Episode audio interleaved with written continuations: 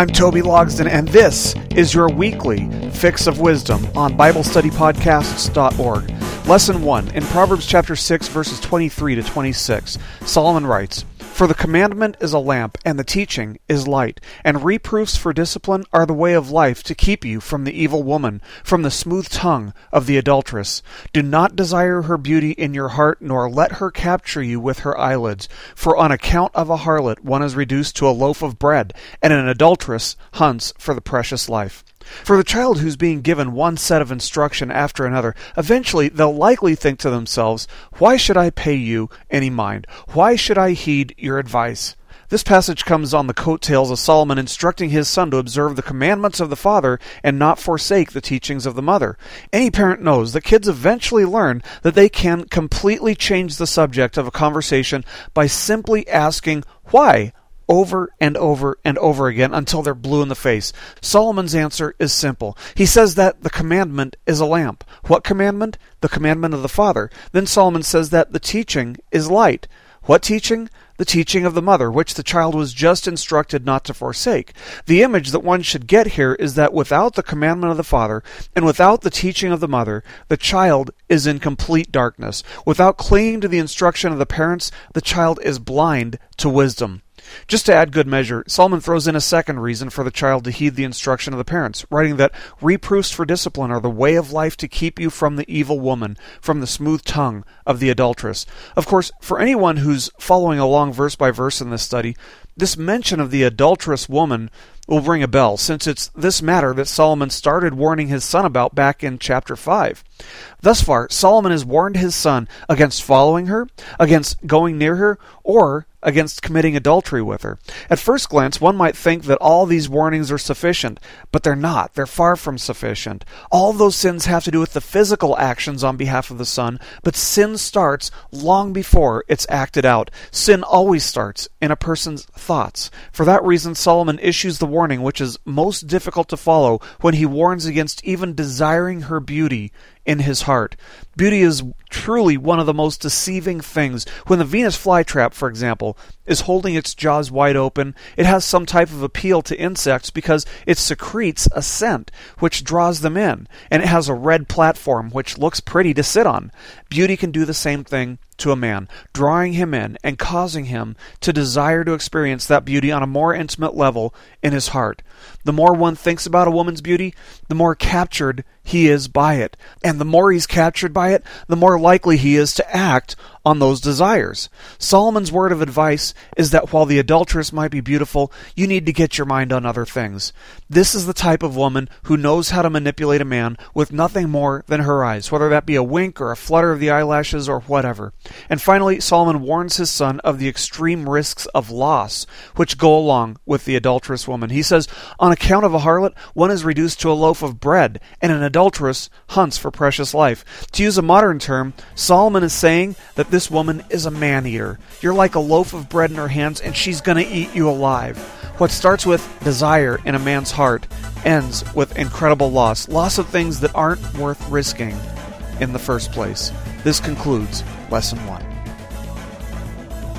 Lesson 2. In Proverbs chapter 6, verses 27 to 29, Solomon writes, Can a man take fire in his bosom and his clothes not be burned? Or can a man walk on hot coals and his feet not be scorched? So is the one who goes into his neighbor's wife. Whoever touches her will not go unpunished. In our passage today, Solomon continues to warn his son of the dangers of getting involved with an adulterous woman. We would do well to remember that this includes desiring her beauty in his heart, engaging in a full on encounter with her, and everything in between.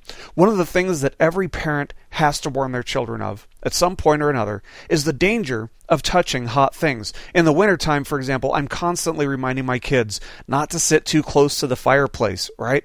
Or when I'm cooking something, I'll constantly warn them about touching the hot stove before they walk by and accidentally touch the hot surface. In our passage today, Solomon likens the dangers associated with getting involved with an adulterous woman to touching hot things. First, Solomon says, Can a man take fire in his bosom and his clothes not be burned? When a person touches something that's hot, that's one thing. But when someone picks up a flame and tries to put that inside of their clothing, the result is pretty predictable. They're going to get burned, and get burned very badly. The point here is that messing around with a woman who isn't your wife is like playing with fire, and people who play with fire get burned. If that illustration didn't work, Solomon gives a second, asking, Or can a man walk on hot coals and his feet not be scorched? Of course, people do walk on hot coals and show no physical damage, but even people who walk on hot coals know that it's risky business. Solomon is simply using this as a figure of speech to illustrate the point that playing with fire will get you burned. Solomon likens the person who gets involved with his neighbor's wife to the person who plays with fire. And remember what Jesus taught when he was asked, Who's my neighbor? His answer was that it includes everyone, including your worst enemies. One of the principles that the dean at my seminary drove home repeatedly was that we as men should never be alone with a woman other than our wives. Not in a car, not in an office, nowhere. I've heard one story after another of pastors and ministry leaders who failed to heed such wisdom and who ended up being accused of some pretty heinous things. The wise person doesn't even want to create an opportunity for anyone to draw conclusions, whether those conclusions are true or not. People love to gossip, and the last thing that we want to do is give them something to gossip about. Finally, Solomon informs us that getting involved with another man's wife will not be inconsequential. There will be consequences. Those consequences might be physical or emotional, they might be temporary or they might be eternal. Either way, there's no such thing as no strings attached when it comes to adultery. And while you can hide your actions from others, you can't hide them from God. The Bible teaches that marriage belongs exclusively to God. And it's no coincidence that our world is becoming less and less reverent and less fearful of God at the same time that we also see that divorce rates are rising and people no longer view shacking up as sinful. Marriage is sacred because it belongs entirely to God. You might think it's your marriage, but you only play a part in it. All life belongs to God, and thus nothing you own is really your own.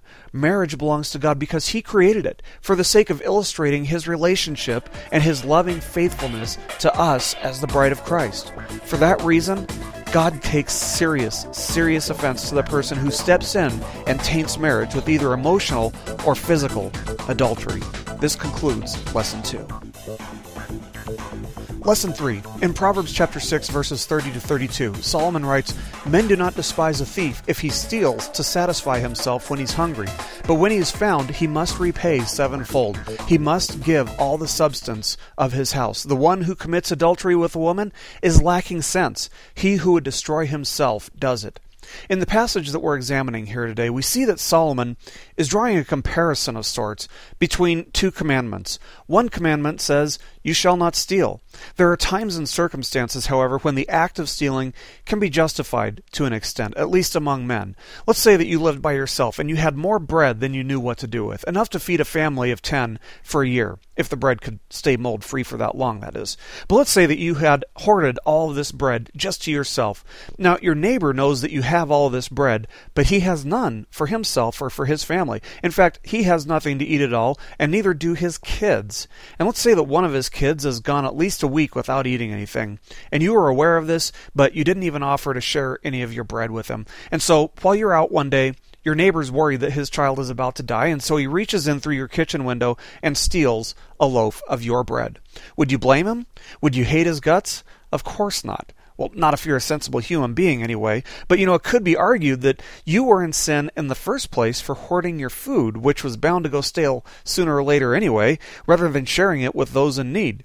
Your neighbor's act of stealing a loaf of bread is a small sin in comparison. In the Old Testament, provision was made in the law for recompensation in cases like this, and it was typically full repayment plus 20% of what was initially taken. Solomon's telling us here that in extreme cases, repayment can be up to seven times. For the person who has to steal a loaf of bread, if we're being honest, asking them to repay with seven loaves of bread is obviously an enormous burden on them. But here's where the comparison comes in, because there's another commandment that says, You shall not commit adultery. Well, anyone who's experienced the unfaithfulness of a spouse will tell you that there's nothing that can compensate for the pain caused by their spouse's unfaithfulness. Nothing. When someone whose spouse has been unfaithful pours out their emotions with you, you might be able to catch just the slightest of glimpses of the pain that they're experiencing. In the previous passage, Solomon likened adultery to playing with fire only for it to burn the person very badly. The person whose spouse has been unfaithful would choose such physical pain over the emotional torment of adultery every single time. The Christian band Relient K once had a song that said, Wisdom always chooses black eyes and bruises over the heartache that they say never completely goes away. Nothing in this world compares to the pain that adultery causes. And for the person who commits adultery and repents, there's no guilt that compares either. To multiply that pain seven times would be enough to bring certain death to a person, which is why the penalty for adultery under the law of Moses was death for both participants. For this reason, Solomon says that the one who commits adultery with a woman is lacking in any sense whatsoever, and is the type of person who would destroy themselves for the sake of momentary, fleeting pleasure. Having seen this happen in the life of one of the men at my seminary and the anguish that he went through, I've witnessed the pain that a man feels when his wife is unfaithful. But I've also seen the power of forgiveness as he chose to forgive his wife, to go through marriage counseling, and for the Lord to take those broken pieces of this marriage and put them back together stronger than ever before. It's not easy. It's painful for both the husband and the wife, but thankfully, our Lord just so happens to be in the business of healing broken hearts and making it whole again. The entire Bible is a story of reconciliation. From Genesis through Revelation, the themes of reconciliation and restoration come up time and time again. God can and God will most certainly repair and reconcile the marriage which is torn apart by an adulterous affair if both spouses are willing to submit themselves completely to the Lord. As for the consequences to the man who commits adultery with another man's wife, we'll take a look at that in our next lesson. For now, however, Solomon simply wants us to understand that God sees adultery as shamefully reckless, if not suicidal. This concludes Lesson 3. Lesson 4. In Proverbs chapter 6 verses 33 to 35, Solomon writes, "Wounds and disgrace he will find, and his reproach will not be blotted out. For jealousy enrages a man, and he will not spare in the day of vengeance. He will not accept any ransom, nor will he be satisfied though you give him many gifts." In our previous lesson, we looked at a comparison between two commandments and saw that it takes a seriously twisted, depraved, and maybe even suicidal man to commit adultery with another man's wife. In this passage today, Solomon discusses the consequences that such a man faces. A man gets involved in this type of relationship for a variety of reasons, but ultimately, it's all about experiencing a moment of pleasure. While a moment of pleasure might seem appealing, Solomon tells us that the ultimate consequence that he'll find is wounds and disgrace. Let's talk about the kinds of wounds that result from an adulterous relationship. First of all, there are spiritual wounds. Marriage belongs to God, and thus by engaging in an adulterous relationship, he's trying to steal or destroy something that God designed as holy and sacred. All sin separates us from God, and adultery is no exception. Deep down inside, we all know that sexual sin is much more serious than other sins because, as Paul noted in writing to the Corinthians, every sin that a man does is outside the body, but he who commits sexual immorality sins against his own body. The shame that this causes pushes a person further away from God than they would have been otherwise because they fear the punishment for their sin. Secondly, there are emotional wounds. For the woman, there's a guilt and a feeling of worthlessness because they gave their body to someone it didn't belong to. For the husband of the woman, there's anger, intense anger. There's sadness, unlike any other sadness. There's insecurity because he doesn't know who he can trust anymore and feels so deeply betrayed that he's likely to build hardened walls around his heart. Third, there's the possibility of physical wounds. When a man is betrayed, he's brought to a point where he feels like he has nothing left to live for. When he feels like he has nothing left to live for, he feels like he has nothing to lose. When he feels like he has nothing to lose, he's dangerous, extremely dangerous. Now, I'm not condoning retribution. Rather, I'm just saying that in this state of rage, the possibility exists more strongly than in most other situations. Solomon writes that jealousy enrages a man, and he will not spare the man committing adultery with his wife in the day of vengeance. The NIV renders this verse as saying, Jealousy arouses a husband's fury, and he will show no mercy when he takes revenge. That's a bit of a paraphrase, but it's completely accurate. If the husband does seek revenge, or if the man who committed adultery with his wife experiences overwhelming guilt, there might be temptation on behalf of the guilty man to try to somehow compensate the husband as a means of appeasing his wrath. Solomon tells us that there's nothing that will do the job. There's such an intense cluster of emotions in the husband that even if he's temporarily appeased by a bribe or a gift or an apology, the possibility of revenge will continue to exist.